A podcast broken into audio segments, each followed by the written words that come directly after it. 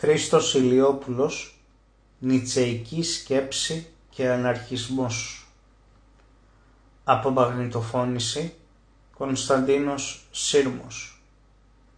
Κεφάλαιο Νίτσε και Δημοκρατία. Η βασική ένσταση του Νίτσε πηγάζει ίσως από μία φοβία του.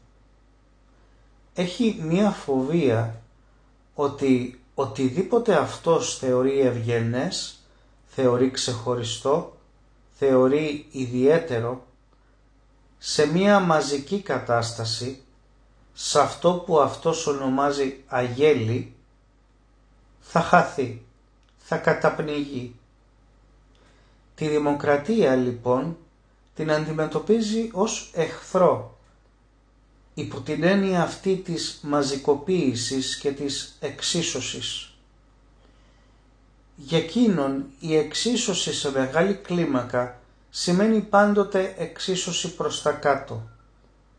Άρα σημαίνει ότι χάνεται οποιοδήποτε ευγενές στοιχείο το οποίο ακριβώς ξεχωρίζει από τη μάζα.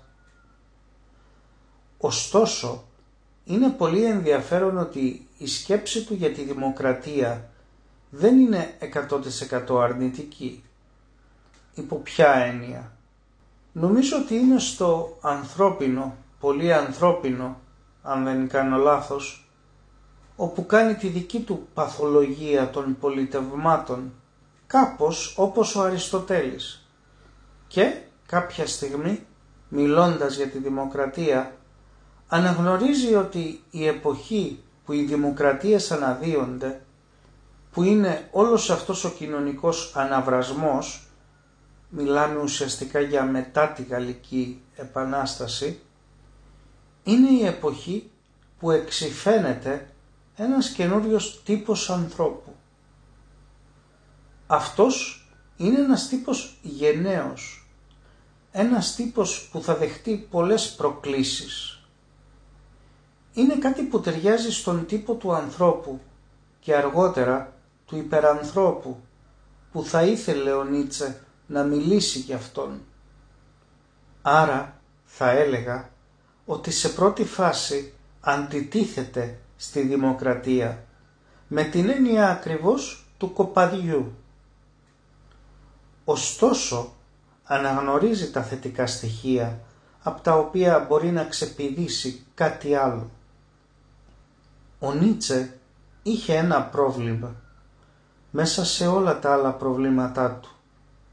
Μιλούσε για πολλά πράγματα, για τα οποία όμως δεν είχε μια πολύ βαθιά εσωτερική πρόσληψη. Δηλαδή, δεν εννοώ ότι για να μιλήσεις για την Παρισινή κομμούνα, όπως μίλησε και την κατακεράβνωσε, θα έπρεπε σώνει και καλά να είσαι κομμουνάριος. Αλλά μελετούσα την κάθε περίπτωση πάρα πολύ από το δικό του πρίσμα.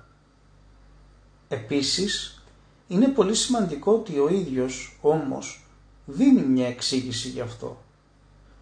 Λέει ότι όλα τα ελεύθερα πνεύματα και όλα τα ανώτερα πνεύματα πολλές φορές, παρένθεση, είναι μια φοβερή αυτοκριτική αυτή που κάνει, κλείσιμο παρένθεσης, ομιλούν για πράγματα που δεν ενδιαφέρονται και πολύ να γνωρίσουν. Απλά μιλάνε για αυτά. Είναι σαν να σου λέει, ξέρεις κάτι, μιλάω για αυτά, αλλά δεν ξέρω και πολλά πράγματα. Δεν με ενδιαφέρει και να μάθω περισσότερα. Εγώ κάνω μια κριτική ιδεών αυτή τη στιγμή και σου λέω ότι η Παρισινή κομμούνα ήταν ο φόβος και ο τρόμος για τα δικά μου ιδανικά, διότι έφερνε τις μάζες στο προσκήνιο και εξόντωνε σιγά σιγά τις ξεχωριστές μονάδες.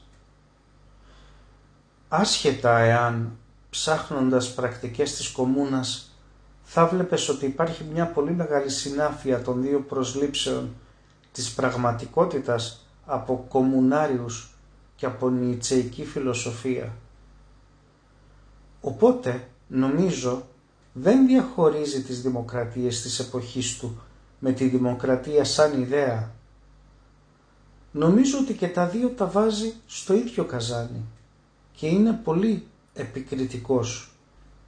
Με μια πρώτη ματιά, ο Νίτσε φαίνεται να εστιάζει πάρα πολύ στο εξατομικευμένο.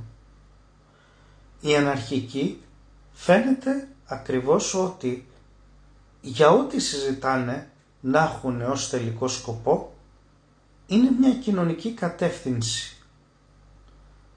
Ωστόσο, το πράγμα αρχίζει να αλλάζει και να διαφοροποιείται. Εάν σκεφτούμε τι ρόλο παίζει πια η μονάδα, το άτομο, στην αναρχική θεώρηση. Δηλαδή, μιλάμε για κοινωνίες, μιλάμε για κομμούνες, μιλάμε για Σοβιέτ, μιλάμε για οποιοδήποτε τύπου συνέβρεση, συνέλευση, τα πάντα. Πώς περιγράφονται τα άτομα μέσα σε αυτές τις συνελεύσεις; Τι αξίες έχουν ως τύποι ανθρώπων; Είναι απλά ένα κομμάτι μιας μάζας; Είναι μονάδες οι οποίες συγκροτούν ένα κοινωνικό σύνολο, όπως και αν αυτό ονομάζεται. Περισσότερο, κατά την άποψή μου, κλείνουμε προς το δεύτερο. Και από τα γραπτά που έχουμε από τους πιο επιφανείς αναρχικούς μέχρι και τους πιο δεύτερης κλάσης αναρχικούς, αυτό διαφαίνεται. Αυτό άλλωστε είναι και το στίχημα του αναρχισμού, δηλαδή όλη αυτή η συζήτηση της αντίθεσης απέναντι στον κομμουνισμό ή τον φιλελευθερισμό είναι ότι ξέρετε κάτι ούτε με τη μάζα ούτε με το άτομο. Ουσιαστικά μιλάμε για μια συντροφικότητα ατόμων. Εκεί λοιπόν αρχίζει το πράγμα να γίνεται ενδιαφέρον και εκεί νομίζω πλησιάζει περισσότερο η νητσιακή σκέψη με την αναρχική.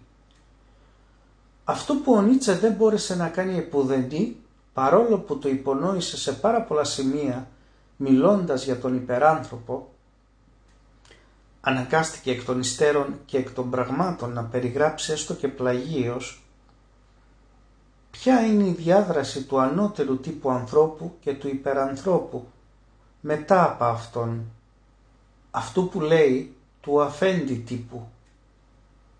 Ο Νίτσε έχει αυτόν τον τύπο, αφέντης παύλα δούλος, το οποίο δεν είναι ακριβώς σαν αυτό που ο Χέγγελ χρησιμοποίησε και δεν είναι ακριβώς αυτό που χρησιμοποιούμε στην καθομιλουμένη.